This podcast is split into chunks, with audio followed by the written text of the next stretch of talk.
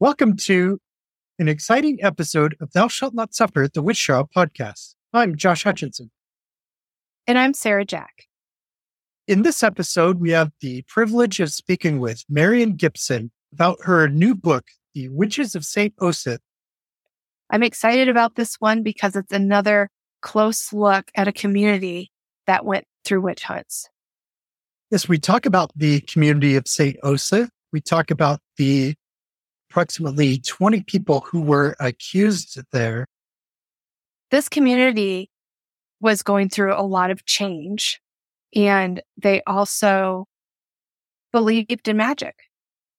They did. We know about these witch trials from a pamphlet written by a mysterious W.W., but based on the accounts of one Brian Darcy, who was the chief prosecutor and interrogator. He was the powerful person in the area. He became the sheriff later. He produced the pamphlet possibly out of his own self-interest to promote himself as the tough-on-crime figure of the day. Yes, he was very proud of his severe actions towards anyone that could be an enemy of God. These witches. So we talk about him. We also talk about the victims, the accused, and we talk about their accusers. We learn about the good and the bad magic that they had in their culture.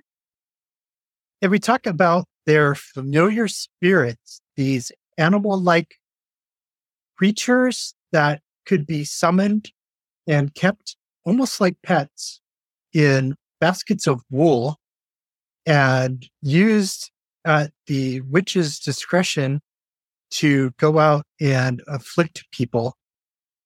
And as always, you'll hear us talk about why we should care about these individuals and these stories, and hear us discuss what we can learn from what they went through and why it matters now. We learn about not treating people as the other, not labeling and treating people like they're outsiders within their own community. We learn about how we can be good to people today and avoid these types of behaviors that lead to witch hunts of various types. We learn about these people from the late 16th century, and the thing that we learn is that they're just like us. They have the same emotions, the same motivations, the same fears. And those fears led them astray into a terrible tragedy. And so we discuss how we can avoid making those same errors. Josh, I hear you've got some interesting history for us today. During our research, we encountered a book with a fantastic title. We read excerpts from a book by one Reginald Scot, written in 1584. He was a skeptic about witch trials and wrote some of this in response to Brian Darcy's pamphlet and the trials of the witches at St. Osyth.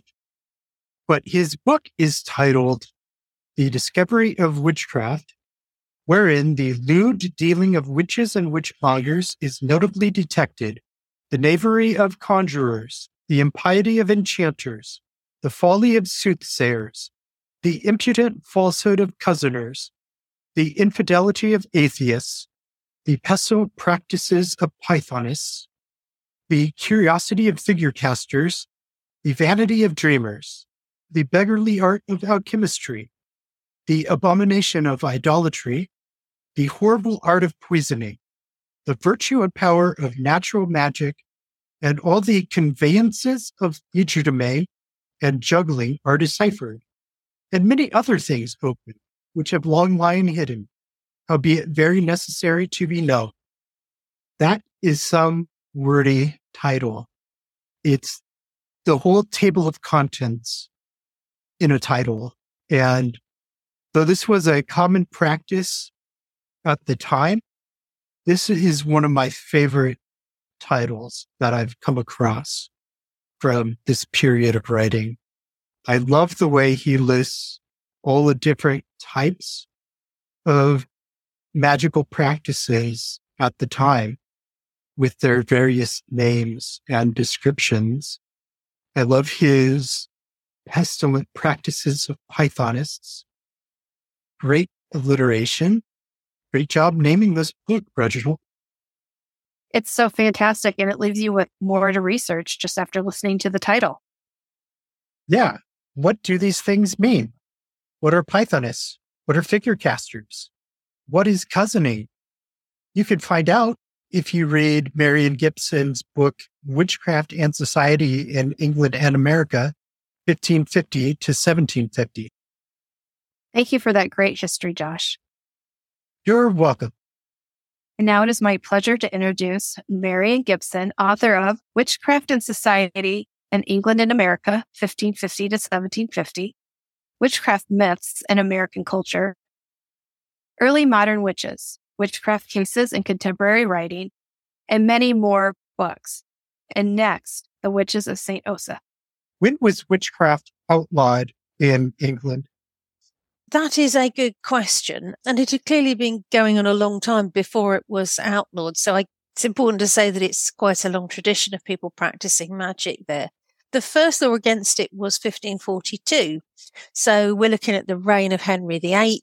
He's thinking about people practicing magic potentially around the peripheries of his court.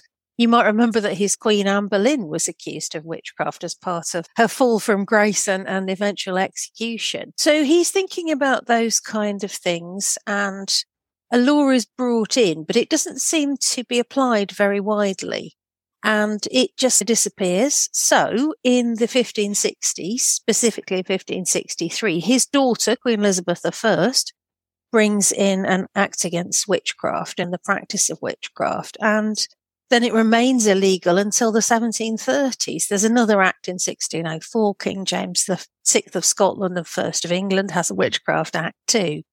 I guess for practical purposes, if you wanted to talk about the period when witch trials really start, you'd probably say the 1563 Act is the one to look at. And as the laws progressed, what were the differences between those laws?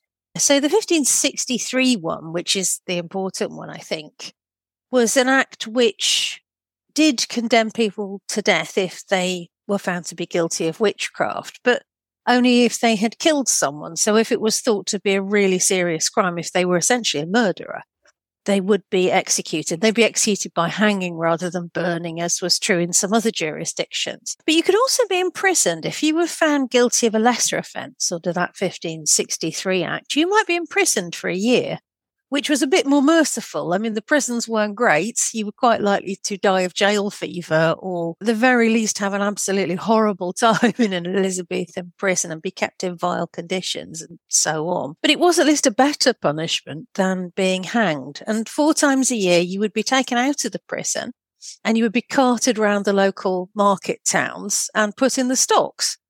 And you'd have to do penance, essentially, for your crime, and people would come and jeer and throw stuff at you. You'd get to go out 4 times a year, but it would be a horrible experience. We do know people survived it. We also know some convicted witches who were sent to prison and died there. So that was the first round of punishments that they devised under that 1563 Act.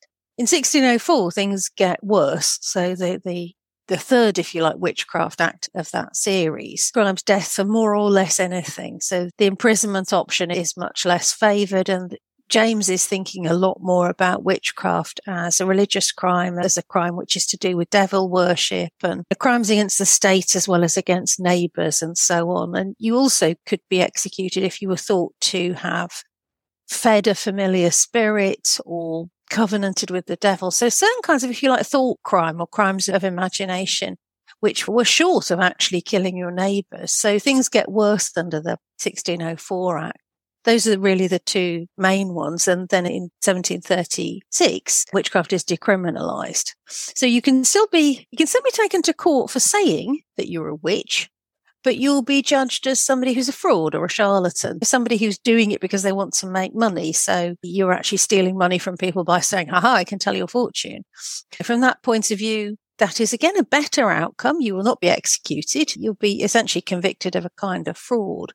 And by the 1730s, things have got a great deal better for people who might previously have been accused of witchcraft and executed, therefore. Thank you so much. So why did they change the law in 1604? There are a number of explanations that people have come up with. Unfortunately, nobody wrote down exactly why they wanted to do it. It would be lovely, wouldn't it, if there was a nice rationale? There isn't. But one of the things that might have had impact on that is King James's own brush with witchcraft. He's King of Scotland before he's King of England and Scotland. And when he's only King of Scotland in the 1590s, he feels that he has been bewitched himself. So he thinks that when he's about to marry his queen, Princess Anne of Denmark, that somebody is trying to interfere with that marriage and that they're trying to stop her coming over the sea from Denmark and that they're trying to stop the marriage being consummated and him producing heirs, therefore, and that they're trying to depose him and replace him with one of his courtiers, his cousins, the Earl of Bothwell. So his personal experience seems to be quite important in his desire to tighten the laws against witchcraft. There might also be other factors. The king doesn't bring in laws by himself. He has to work with his parliament. He has to work with councillors. It may be that there's a feeling that generally the problem of witchcraft is getting worse. But it does seem to be at least partly to do with that transition from Elizabeth's reign to James's reign and his sense that witches have it in for him personally, which is what he thinks. And what were the differences between the Scottish and the English witchcraft acts? Yeah, again, so there are two acts in 1563. The kingdoms are then separate. So the English one is the one I pretty much described to you. The Scottish one is always a lot broader. There's always more of a sense that you can be executed for more or less anything. And the way that the crime is investigated and witches are questioned and so on is very variable in Scotland. It doesn't have quite the same centralised administration system that the English state has at the time. So in Scotland, you might be questioned by the church, you might be questioned by your local magistrate, you might be questioned by some lord, if you like, who has power over the particular geographical area that you live in. It's a lot more formless and the outcomes are really quite horrendous. So Scotland ends up prosecuting a lot more people. It ends up executing a lot more people. And some of them are burned to death. Some of them are hanged. Some of them are burned.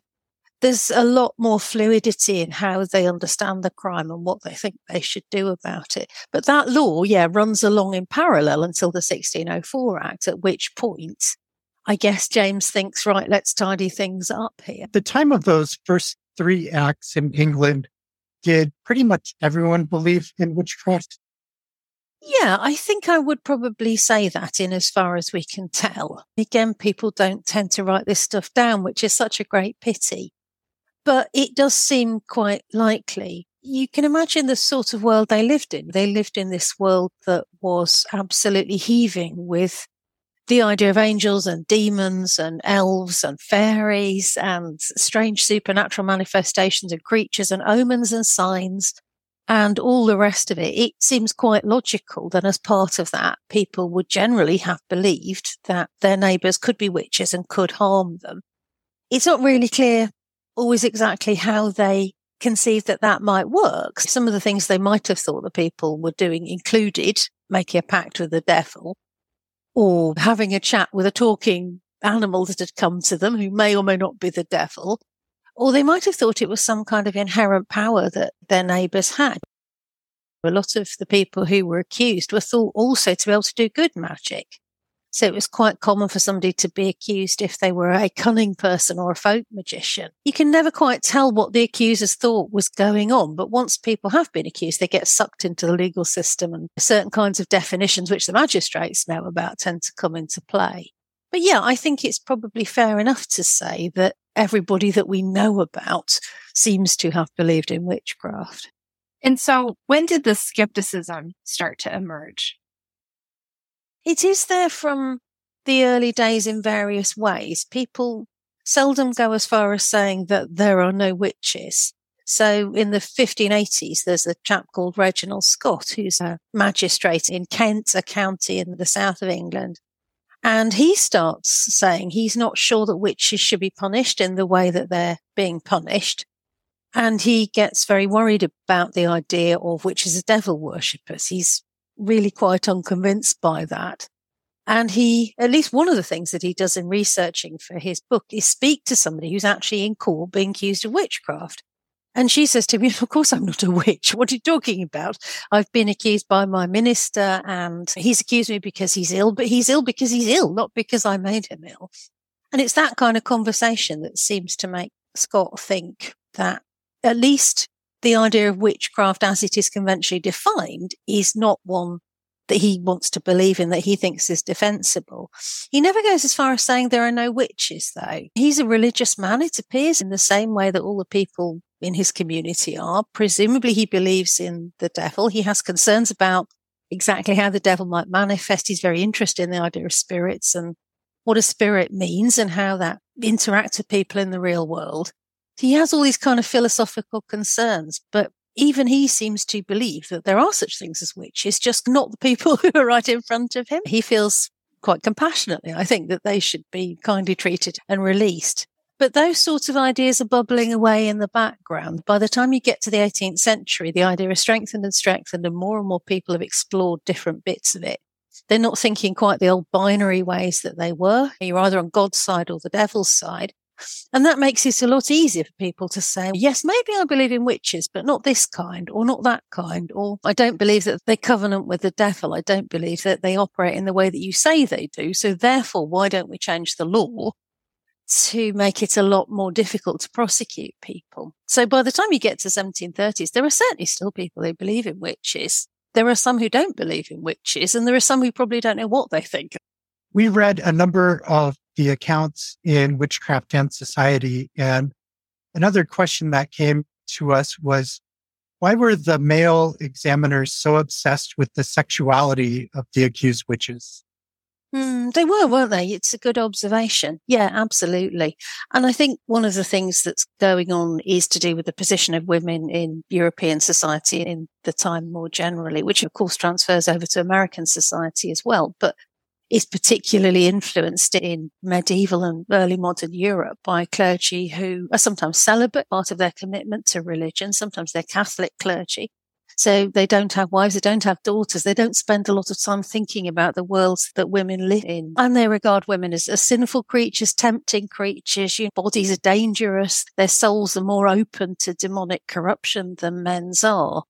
And that does seem to transfer over into Protestant conceptions of what witches are. So even where societies are a little more open to the idea that women might be religious, they might be literate, they might be engaged in religion in good ways, there still seems to be always that suspicion that, well, look at Eve, the first woman, terribly sinful, open to temptation, look what happened to her. I think it goes on. And so I think that they're obsessed with female sexuality because they're told from the earliest times when they're doing Bible readings as children that women are sinful because Eve was sinful. They don't know a great deal about the world of women. Women's bodies are mysterious to them. And it seems that they have a sense that women are this secondary kind of creature and maybe a way that the devil finds his way into the world. And these are not unfamiliar ideas now either, are they? We still very often come across this sense that women are a secondary creature. Women are not as important. Women's rights are not as important. So I think you can see the kind of context that we're dealing with here. Yes, they're obsessed with female sexuality, and it's because they're suspicious of women. When you said, look at Eve, that's so interesting. It's one of the things they keep coming back to, isn't it? Women are, their bodies are tempting, but their voices are tempting too. And that goes back to Eve eating the apple, turning to Adam and saying, aha, the apple, why don't you have some? So there's always this sense that women are, some clergy refer to them as the devil's gateway. So there's this sense that they've let Satan in and now they're going to come round to your house, you good Christian gentleman, and they're going to corrupt you as well. So it's about temptation. It's about the permeability that women were thought to have to temptation. We're really excited to talk about your book that's coming out. Can you tell us why you wrote it? Yeah, so this is The Witches of St. Osyth, and I've been wanting to write this book for 25 years, which even now seems to be a very long time. Many years ago, I was given a photocopy of the news pamphlet about this trial, which happened in 1582 in the eastern English county of Essex. And I was given this photocopy and I could not put it down. I started reading the stories of these witches and I just got particularly fascinated by the female witches and what they were saying. I hadn't read before that kind of account where a woman was talking about her ordinary life. She was talking about baking and making soap, and she was talking about minding children and going to the mill with stuff to grind and coming back with sacks of flour and brewing and all of those kind of things. And at the same time, the women were confessing quite often to having demonic familiars in the shape of cats and dogs and so on. And I was utterly confused about what was going on, but completely enchanted because I wanted to know about these women's lives. And I wanted to know why I thought they were telling these stories about their lives. So I began to look at the questioning process and what happened to these people. And it just went off from there, really. So I wrote the book because of those questions I had all those years ago. And in 2018-19, I had the opportunity to go to St. Osyth itself and to go to the local record repository in Chelmsford in Essex and actually start to dig out the records of their lives which remain. So the book has come out of that. Excellent. I love how the questions that pop up lead us on these discoveries. So that's so exciting.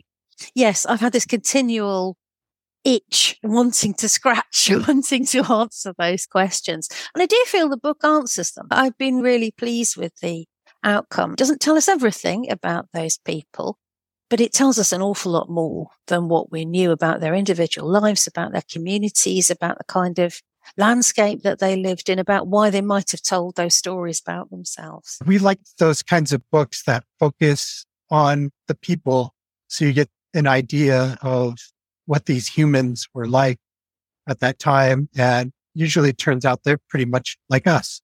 Yeah, that's my feeling. Yeah, this isn't some sort of strange, archaic community of people who are not at all like us. They're not like us in some ways. They're probably more religious generally. They have a much greater sense, as we've said already, that they're surrounded by a spiritual world and that the devil is lurking in that world as well as all sorts of other spirits. But beyond that, they do seem awfully like us. And some of the stories are just heartrending. They come out of family tragedies. They've lost children. The remaining children are dreaming dreams of their lost brothers and sisters, and these kind of ghost dreams get mistaken for stories about demonic familiars and so on. I felt really close to them by the time I was done. Whilst having that sort of slight scholarly skepticism, you can't know, but you can try and guess. And I really felt that we ought to try and guess. We ought to try and ask those questions and give those people back an identity which was other than that of witch. Who were they before? They were a wife. They were a husband. They were a daughter. They were a spinner. They spun wool in their village. They dyed cloth. They had other identities. Could we reconstruct some of those? And where is St. Osyth located? So it's in Essex on the southeast coast of England. And if you think about where London is, it's just a little bit east of that, basically. So the River Thames goes out into the North Sea, and there are various other rivers flowing out in eastern England. And on one of those estuaries, St. Osyth sits. It's a flat landscape. It's wild. It's haunted by marsh birds, and there's a big fishing industry there, a big oyster industry. It's wild marshland, and it's bitterly cold a lot of the time. You go there in winter, and that east wind nearly cuts you in half. It is a very chilly place, but in summer it's very dry because, again, it's got that sort of easterly wind. It's got a connection with the continent, both in its weather systems and in its culture. So it's quite close to the European continent. You talked a little bit about the daily lives of the women. Is there anything else about the community that you'd like to share that was happening during the trials? Yeah, I think there were some other things going on that were important. These people were living their lives, but they were living them within this wider historical context. And one of the things about religious change. So I've just talked about how they're close to the European continent. Essex was a place where ideas came and went and flowed through, really. Ships came over from Belgium, the Netherlands, Holland. carrying with them pamphlets about religion, particularly Protestant religion. So Essex becomes quite a Protestant place. There's quite a bit of religious conflict there. And also carrying other kinds of religious ideas. I think demonological ideas, so ideas about the study of witches and demons, came over there too. And I think that's quite important. It's quite a connected place. So there's that. And there's also the fact that in that tiny little village, there's practically nothing there. It was a little bit busier in Elizabethan times, so there's hardly anything there now. But one of the things that is there is a massive former abbey, which is known as the Priory in modern times, and was this massive, wealthy religious foundation. But, of course, in Henry VIII's reign, along comes Henry and thinks, I quite like the revenues of the church, thank you very much, please let me close it down and take it over and give it to one of my noblemen, which he does. So he throws out the abbot and the monks, as he does across all of his lands at the time of the dissolution of the monasteries. So there's been a massive religious change in the 1530s to 40s. Previously, they had this institution up the road, which was wealthy and charitable and was plugged into their lives in every way that you could imagine. Its tenants, the villagers, could go up to the abbey in order to get charity, food and so on. Many of them would have worked for the abbey. And then it's all gone. So there's been this massive disruption. And the new family who's put in, the noble family that the king and his commissioners give the monastery to, are called the Darcys. And although they also have all those connections with the local community, they're really facing out of the community rather than towards it as the church was. They're looking towards London, they're looking towards various kinds of courtly advancement. And it's one of the Darcy families, a minor branch, but one of the Darcy men who is involved in questioning the witches. He seems really important in claiming a starring role in this witch trial. And so that religious context is important, but also the new family who comes in and their establishment of power in the village, that seems to be really important too. Is there anything else we need to know about Brian Darcy? Yes, it is he. Yes. I don't like Brian Darcy. Perhaps won't surprise you to know. I'm sure he was also a man like us, and it's important to remember that he's not some kind of appalling villain, and he gets into the situation that he gets into, presumably because he has religious beliefs, because he feels a certain way about his position in his family and so on. But I find him bullying and negative and abusive towards the people who he is supposed to be caring for. And he does some awful things when he's questioning the suspected witches. He's a local magistrate. It's his duty to do it. So if somebody brings a witchcraft suspect to him, he has to do something about it. From that point of view, that's not his fault. But he goes above and beyond. So he starts lying to them. He starts saying to them, if you confess, I'll treat you very nicely and you won't be accused of anything and you'll be fine. And I guess they go along with it because, he's the big, powerful man, isn't he? Why wouldn't they? Of course they confess. And he starts putting pressure on them. He has artifacts brought from their houses to question them about. He brings in their children, really young children, children who are 8, children who are 6, and he questions them about their parents. And of course, they come up with all this fantastical stuff from dreams and imaginations and folk beliefs and wherever else they're getting this stuff from. And I think there's a very, very high probability that what Brian does when he publishes the newspaper account of all of these is he redates everything. So he makes it look like he questioned mum and dad first and the kids afterwards. But when you look at the confessions and you look at the way that they're arranged in the pamphlet and you look at the dates, you can see that what the children are saying is then being put to mum and dad as something that somebody said already. I think Brian and the people who were helping him with this investigation have had a think about this and thought, under English law, this kind of thing isn't really permitted. We'll just have to make it look like we questioned the parents and then the kids came in and just confirmed all the stuff that had been said. I don't like him. I think he's a really pernicious influence in the village, and he's really wealthy. He doesn't need to do this in so many different ways. He has a really nice life as far as one can tell. He has a wife and children of his own. He's got these massive estates. He's raking it in. Why does he need to pick on these poor individuals in this village and try to get them to confess to being witches? And I guess he thinks it's his time. He's going to make a big splash. He can be important in local justice. He can find the enemies of God in his community. No doubt he sincerely believes at least some of this. I don't think he's making it up, but he does a terrible thing. Yeah, that's Brian Darcy.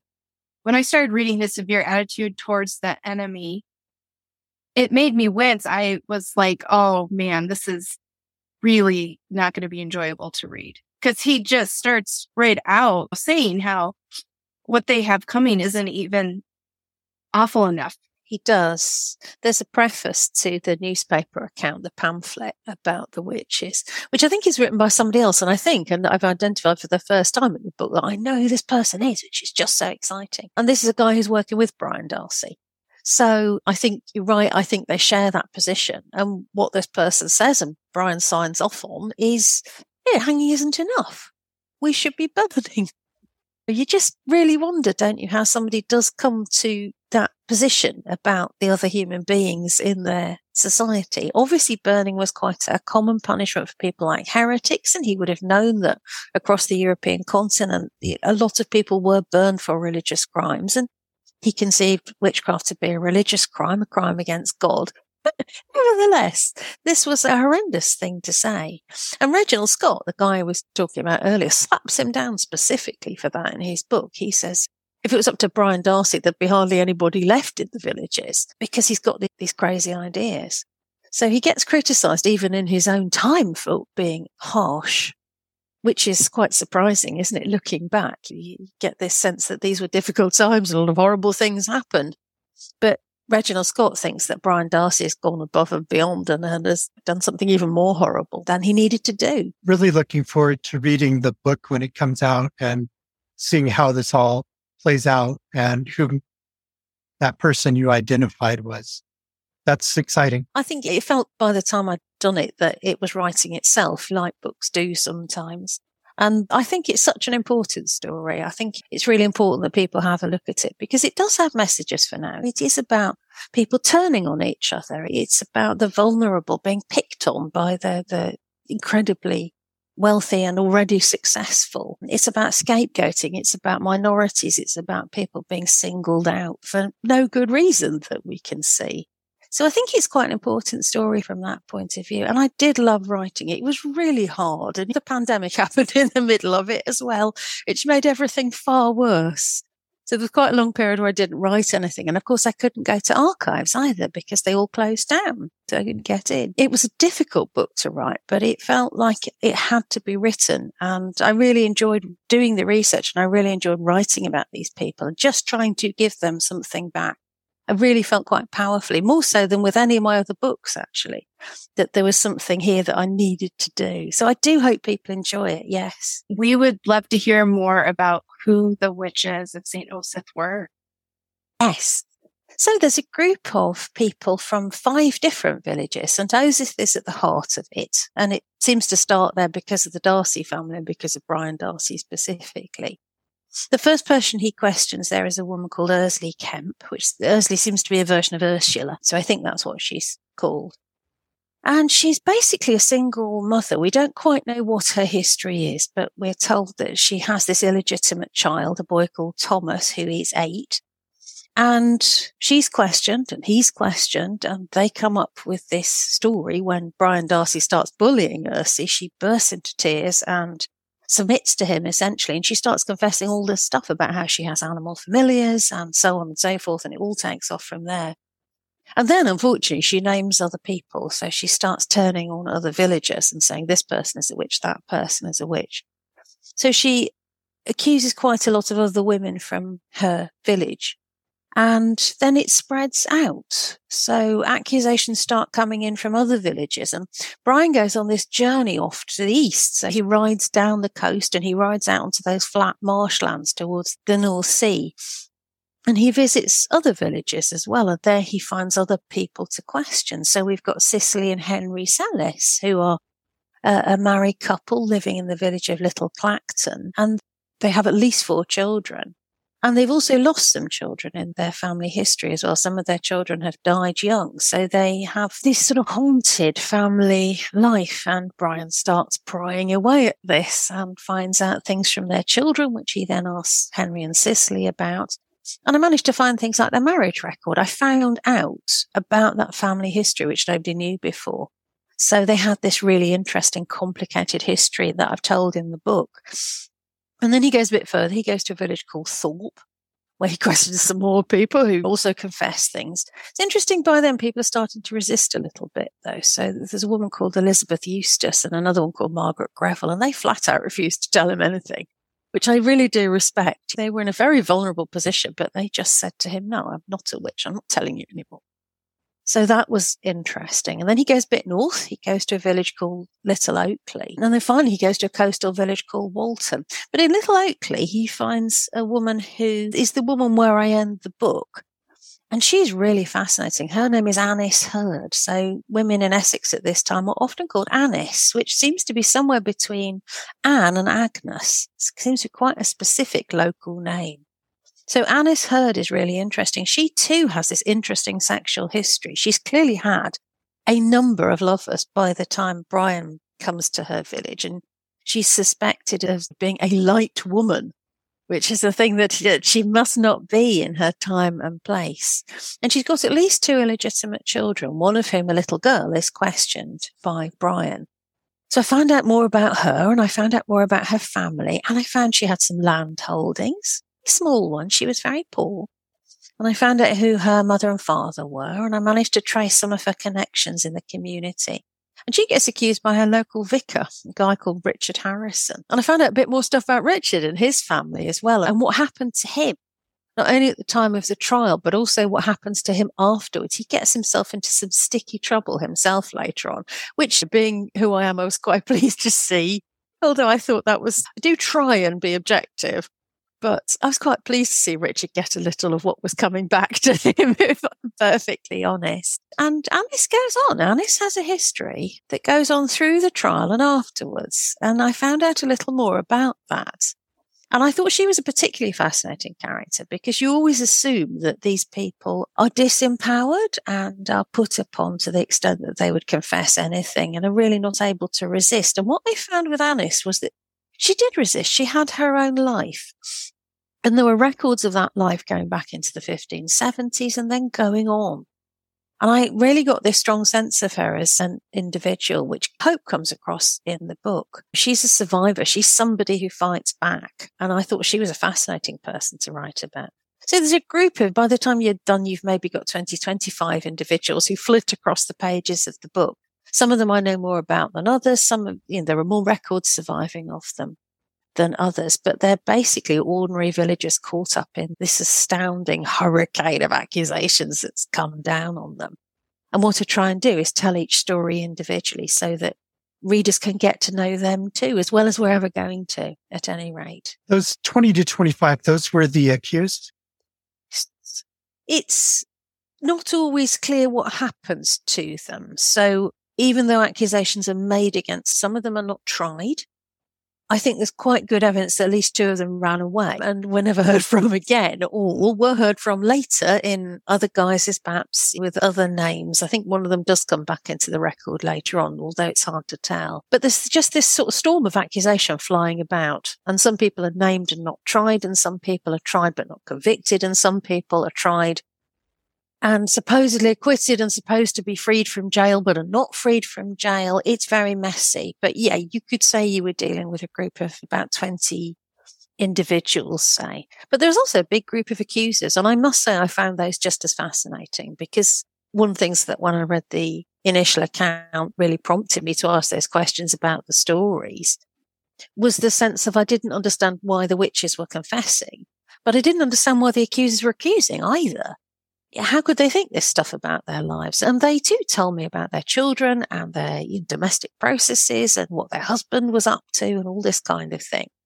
So there's an even broader group of individuals who are accusers, and I've really tried to hunt them down as well. I've tried to find out what I thought their motivation might have been, what their circumstances were like, and so on.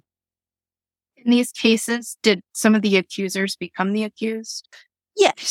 So, yes, they did. One of the problems with Brian's technique of questioning is that once he's got somebody in front of him, he asks the individual to name others. And sometimes the people they name are the accusers, either of them or of somebody else.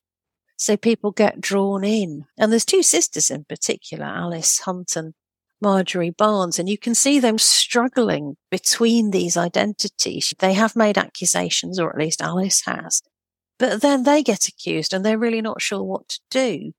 So there's this sense that it could have been anybody, really. All somebody had to do was say your name. And you moved very quickly from the position of somebody who was stood on the sidelines saying, oh, yeah, I'm sure she is a witch. Yes, I'm sure she did bewitch my cow. To somebody who's saying, no, I'm not. I didn't bewitch your horse or your child.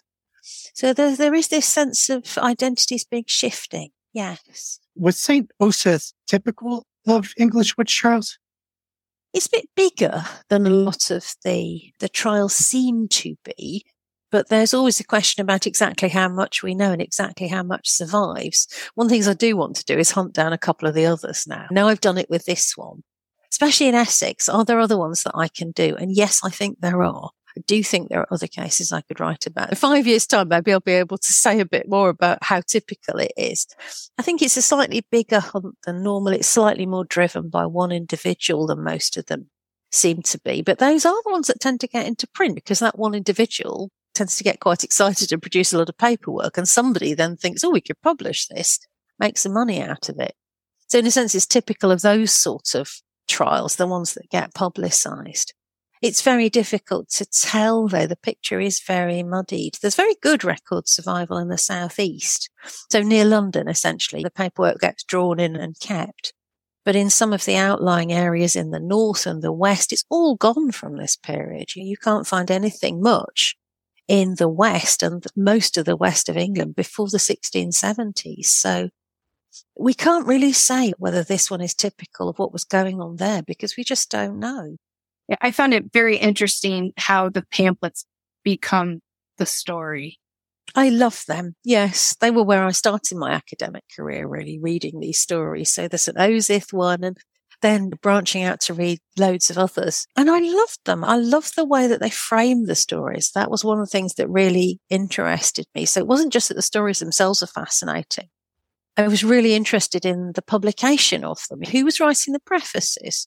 What for? Was it done for money? Was it kind of hack journalism? Was it, we need something to publish? Quick, find us a story. Go around the courts, ask some questions, pick up some documents, see what we can get out by next Tuesday. Was it that kind of thing? And I think in some cases, yes, maybe it was. Or was it a single powerful individual saying, I'm religiously deeply committed and I want to say something about the devil's work in my community, and I've put together this group of witchcraft accusations. Here's the paperwork. Would you like to publish this, Mr. Publisher?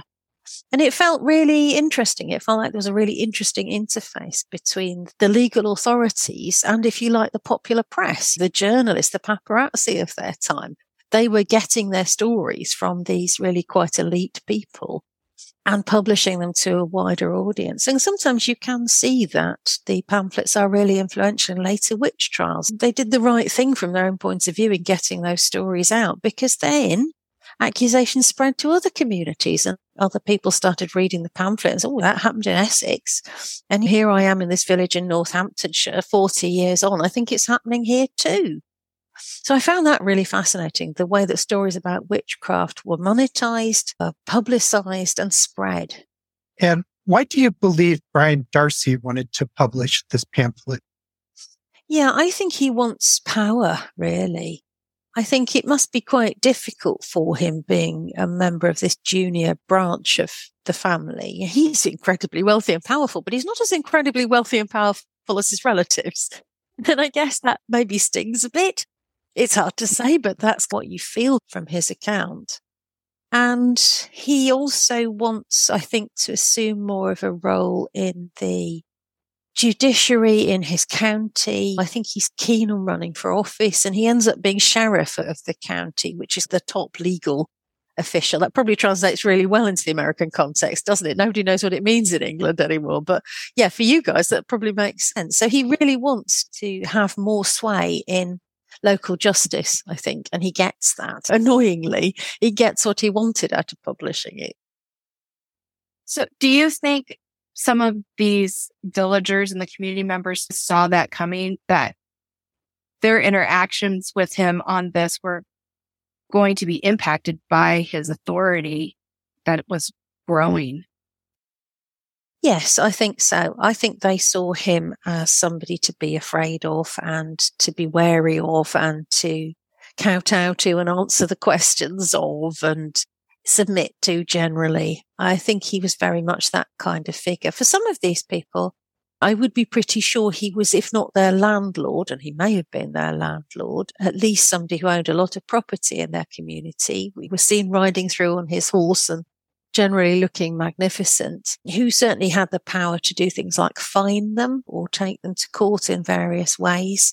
And his family, the Darcy family, are lords of the manor in all of the communities where he questions someone, which I think is really important and hadn't really been thought about before.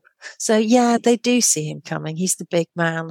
They do what the big man says. Back to the accused and their accusers. What was going on in their lives that we should know about? They were people under quite a lot of strain, I think. So economically, St. Osyth wasn't doing as well as it had been. We talked about the religious changes, and that was a massive disruption. All of the kind of trading arrangements, every kind of tax collection, every kind of relationship to do with deeds and property and ownership changed hands from the church to the secular lords, the Darcys, who came in. And that has its own knock-on effects, doesn't it? If you break stuff up, if you disrupt stuff, as we learned recently, it does not end well, and your economy can suffer and your society can suffer and people can be set against each other. And I think they're that kind of society. I think they're struggling with that.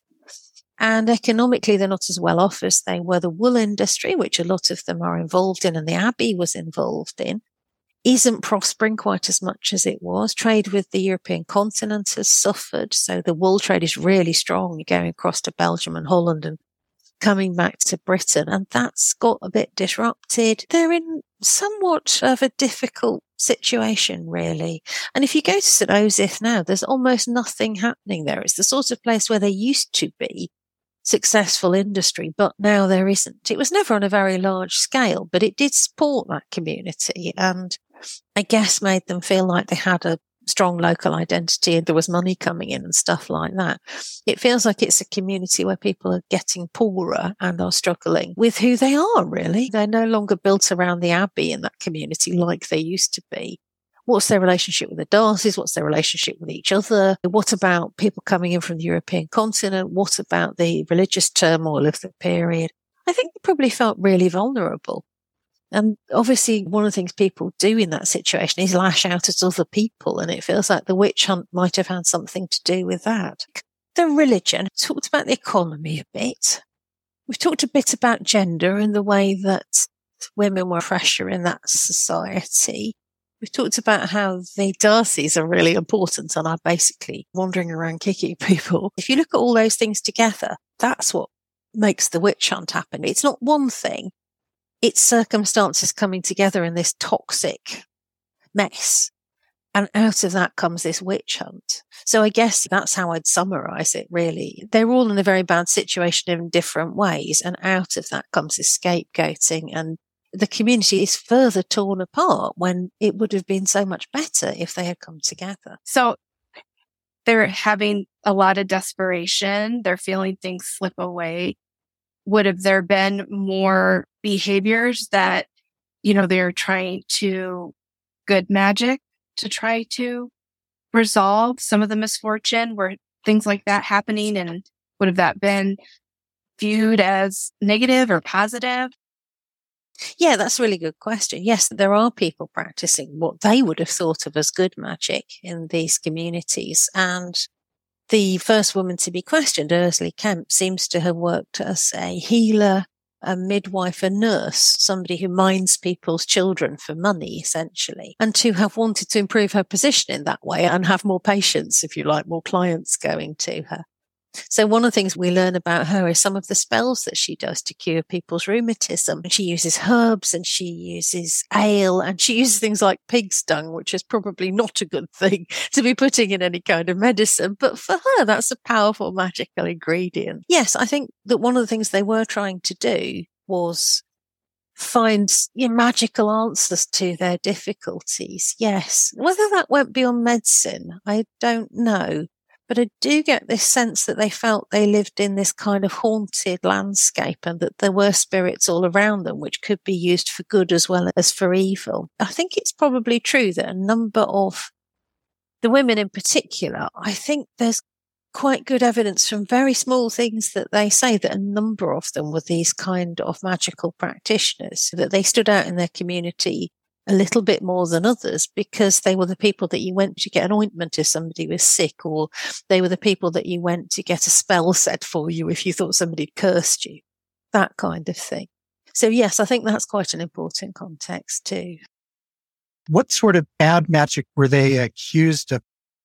They're thought to have these animal familiars in the form of things like cats, toads, and so on, the classic witch's familiar. And through them, they're thought to project this harm onto their neighbours. They would make an arrangement with this demonic cat, which had come to them and said, "I am Satan, please work with me."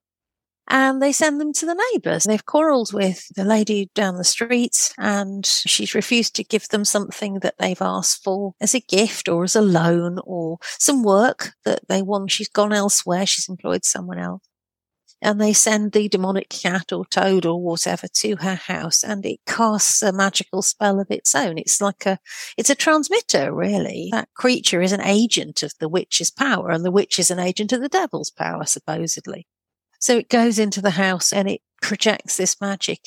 In some cases, not the St. Osyth ones, but in other cases, the witches seem to think that the creatures bite or scratch their victim. But it honestly, in the St. Osyth's case, it seems enough that the creature has been there, that somebody's seen it and has accordingly been cursed. So they're sending these creatures around the local community and they're doing some really quite serious things. They're accused of killing people, children and adults. They're accused of things like causing back pain. They're accused of causing certain kinds of other harm, like financial harm. So they are thought to have disrupted people's brewing and baking activities, making their daily lives much harder. They're accused of things like killing horses who are pulling a plough. They're accused of killing livestock. They're disrupting all sorts of activities across the community. So really the worst thing that they can do is kill someone. But they can also do a whole range of other different kinds of harm as well. So people are really genuinely afraid, and the volume of accusations is fascinating. It really does feel like these are villages where spells are thought to be flying around, like signals going through the air from transmitters, if you like the air is charged with this magical energy. And a lot of it is really negative. Yeah, you're very lucky if you're not walking down towards the mill one day and a curse lights on you, and then heaven knows what could happen. So it feels very much like it's a community of people throwing spells at each other, good and bad. I found it interesting how much the spirits are given an identity, a name. They're having conversation. The women are negotiating or deciding. You had said the information that came from the small things the women said, and there really is a lot of information in what they said about their experience.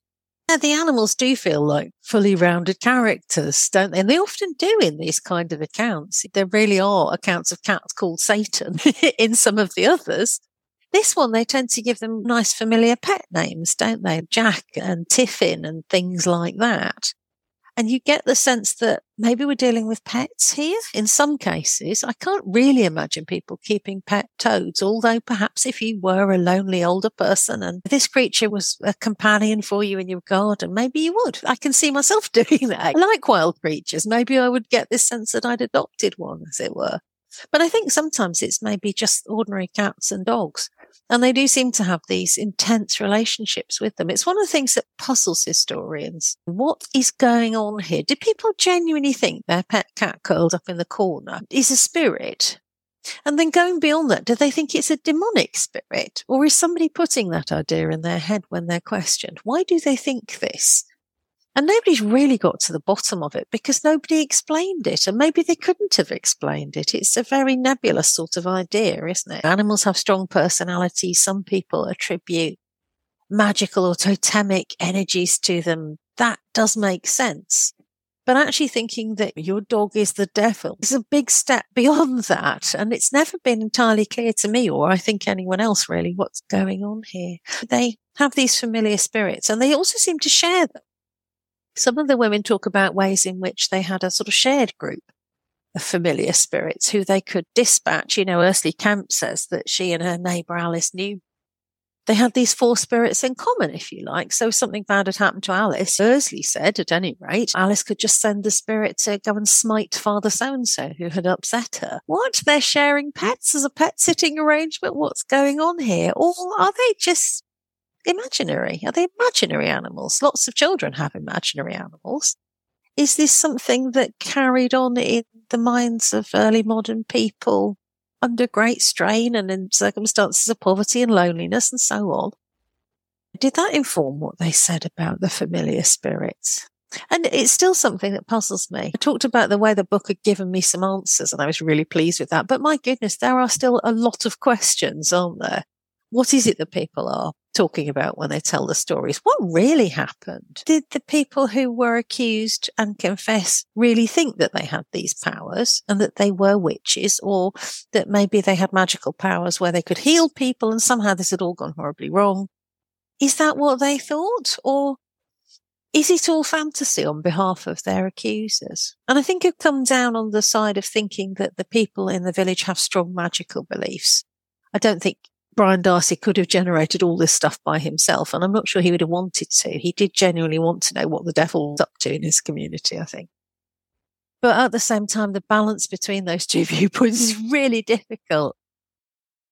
It makes me wonder, too, what was going on in his heart?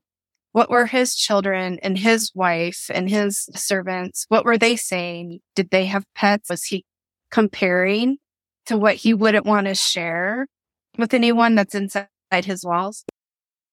It's a great question. I would like to know that. I know where he did the interrogations and know the house. It still stands, which is really great. I've thought about what was going on in that house and found it difficult to imagine. There are a few surviving accounts of stuff that was going on, but it's basically at the level of people paying rent. It's documents about who was living there and who was working as his secretary and so on. There's really hardly anything left, and it's quite businesslike what remains. But it was a moated house, so it had a moat round it. It was built as a defensive structure, and I think that makes me think interestingly about Brian's mindset. If you live in a massive moated house, maybe you do have a kind of defensive mindset. Maybe you do feel set apart from the community, and there's a sense of threat surrounding your walls, maybe. But his family, yes, I would love to know more about them. He has sons, he has daughters. He sends his sons to Cambridge University and to the Inns of Court, so they train as lawyers. One of his sons, the one who will succeed him ultimately, is married off to the daughter of another important local family. He's struggling in his local community with religiosity. We don't quite know if he's Catholic or Protestant. I think he's probably kind of Protestant leaning, but many of his connections are strongly Catholic still. And that's a difficult thing to be in Elizabethan England. That means you've lost some of your rights. It means people are going to come around and ask you questions about your beliefs, basically. So I think he's under strain from that point of view. But they're wealthy people, so he wants his children to marry into the big Catholic families, and his big relatives, the Darcys, are Catholics. Maybe there's a sense of he's struggling with that identity of his locality and of Englishness and his religious identity, so on. And I wonder how he felt about his sons. Was he proud of what they had done, or was he continually gaping at them to do more? What about his two daughters? He leaves them an awful lot of money when he dies. He's very helpful to those two young women. How did he find an identity for them in a society where he had so often persecuted other women and he knew what their position was, which was essentially not good? How did he feel about those girls? They went on to be highly successful, and one of them later on came to be involved in another witch trial, which is something I'm going to be looking at over the next couple of years as well, because I want to know more about her and her husband and what happens to her. It feels like his family situation must matter, doesn't it? But it's also very difficult to see. He doesn't leave the kind of records that I'd have wanted him to. What do you want people to take away from reading your book? I want them to have an increased sense of the individuality of these people. And like you said earlier, to think of them as people like us. I think it's quite easy for historians sometimes to treat people as units of data. Though all these witch trials, it was absolutely terrible. This many number of hundred people were executed. I want to give the sense that, yes, each of these people was an individual. Each of them had a story beyond the moment when they were accused of witchcraft and they were tried and they were executed or whatever happened to them. So I want them to feel increased sense of respect for those people and engagement with them, which I think is one of the things that history has to do. It has to make us see people as individuals, and it has to, I think, draw on empathy and feeling to do that. I don't like a dry history of just statistics. I prefer something that gives me a sense of these people's lives. And I think it ought to make them think also about persecution. The projects I'm going on to now, next, are both about persecutions too. And I think it ought to make us think about why we persecute each other. Why do we hate each other so much? Why is there so much anger in the world? And I think we live in angry times now. And looking back to the times of the Reformation, when there was this broad division between Catholics and Protestants, and we were colonizing the world from Europe and oppressing indigenous peoples everywhere. That was an angry and harsh time, and we seem to live in quite an angry and harsh time too in different ways. So I hope people will reflect on that scapegoating and come away from the book. You can't expect that people will suddenly become kinder to each other across the world, though it would be nice if they did. But I do want people to have that sense of empathy if they can do that when they finish the book. What can we apply from those stories to our modern story? I think there's a couple of things. One of them's about gender. We've talked about this a little bit already.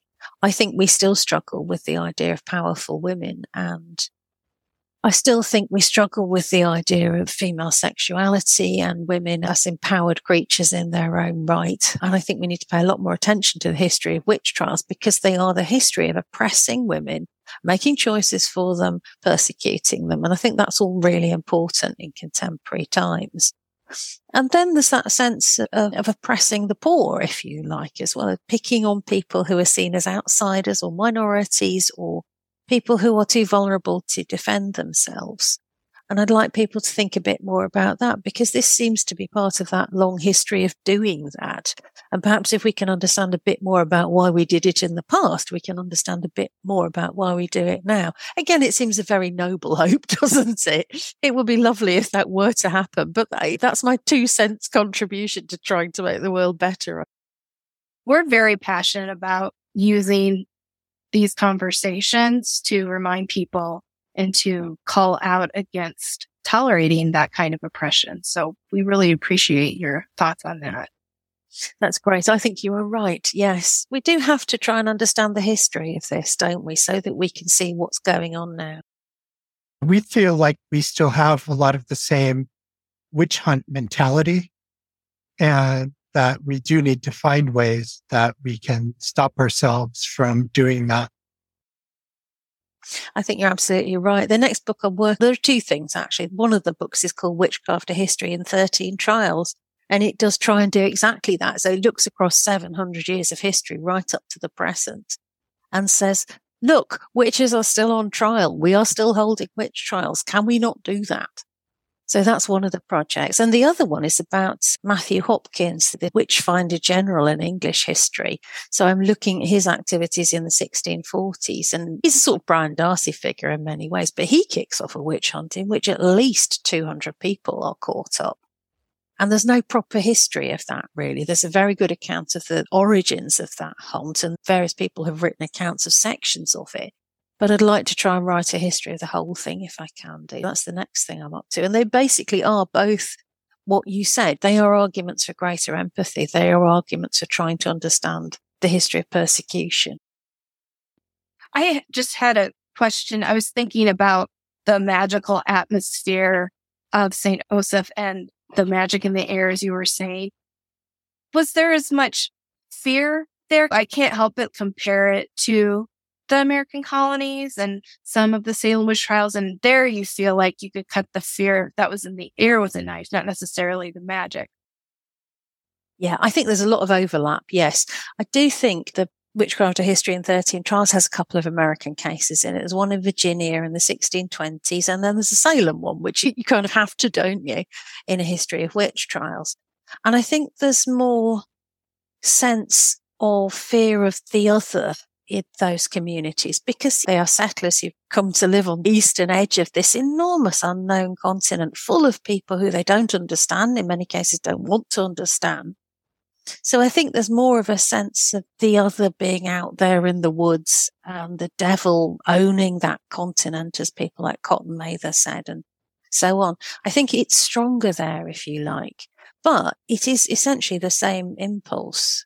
It is the same fearfulness, even though it expresses itself in different ways in different contexts. I think in Essex, they were afraid too. They were maybe afraid of different things. They were afraid of poverty. They were afraid of the malarial insects coming in off the marshes. They were afraid of religious change and so on. I think it is the same. We're very fearful creatures, aren't we, people? We've lived through a period of immense fear recently, and I do think it leaves its mark, and I do think it encourages us to try and turn on each other in ways that are really unhelpful. Hopefully it will result in something better if we can only understand why we are doing that and try not to do it. Now here's Sarah with another important update on real-life witch hunt happening today. Being accused of harmful witchcraft in a violent and threatening manner is abuse. This is abuse just like the other abuses our modern world recognizes and stands against. We broadly recognize and fight abuses against women and children, but this specific abuse is not being robustly addressed. This intentional harm must also be addressed in a way that uplifts and rescues the abuse victims. There is a perpetuating aftermath of horror for communities where alleged witch targeting is normalized. These vulnerable women, children, and sometimes men are tortured to death in horrendous and violent confrontations or left abandoned without their intended lives.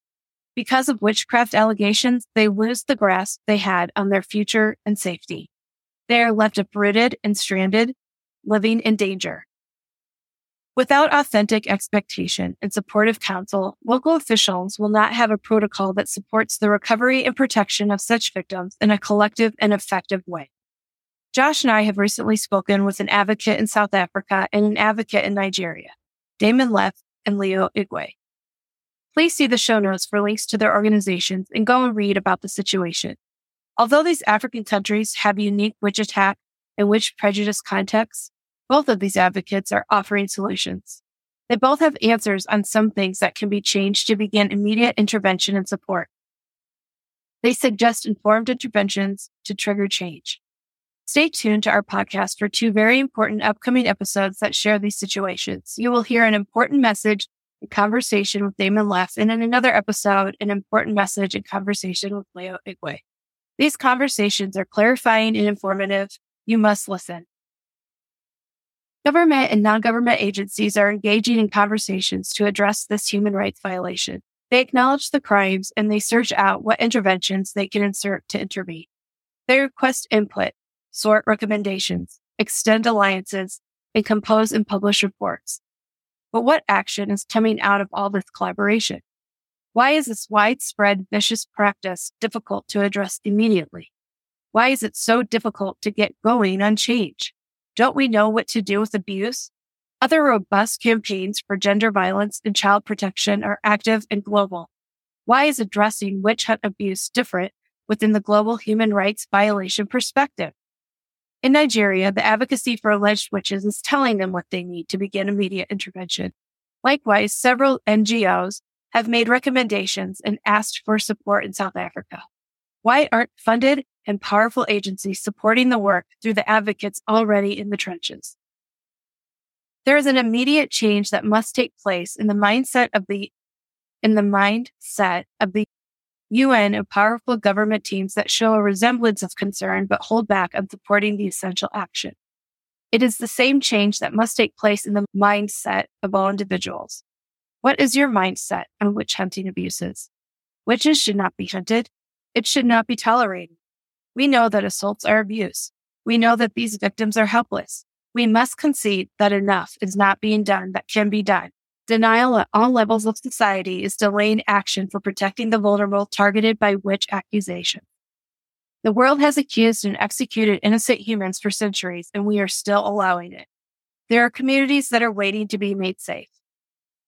These are behaviors that have no place in a world that seeks to protect the vulnerable. When we ask for this, when any advocate asks for this, ears should be listening, minds should be realizing, and bodies should be moving to take swift action.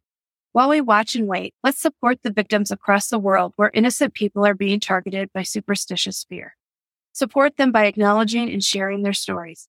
Amplify the message of local advocates on the ground in these regions. What are they saying?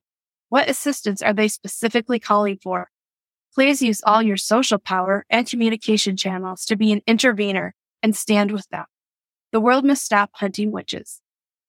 Please follow our End Witch Hunts movement on Twitter @_EndWitchHunts and visit our website at endwitchhunts.org. Thank you for that wonderfully informative segment, Sarah. You're welcome, Josh. And thank you for listening to Thou Shalt Not Suffer, the Witch Trial podcast. Remember to pick up the book, The Witches of St. Osyth. It's releasing Thursday, December 22nd.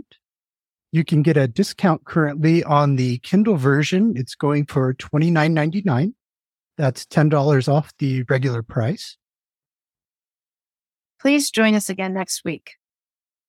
Like, subscribe, or follow wherever you get your podcasts. Always visit us at thoushalltnotsuffer.com. Remember to tell your friends, family, neighbors, everybody you encounter about Thou Shalt Not Suffer, the Witch Trial podcast. Join us and support our efforts to end witch hunts. Visit endwitchhunts.org to learn more. Have a great today and a beautiful tomorrow.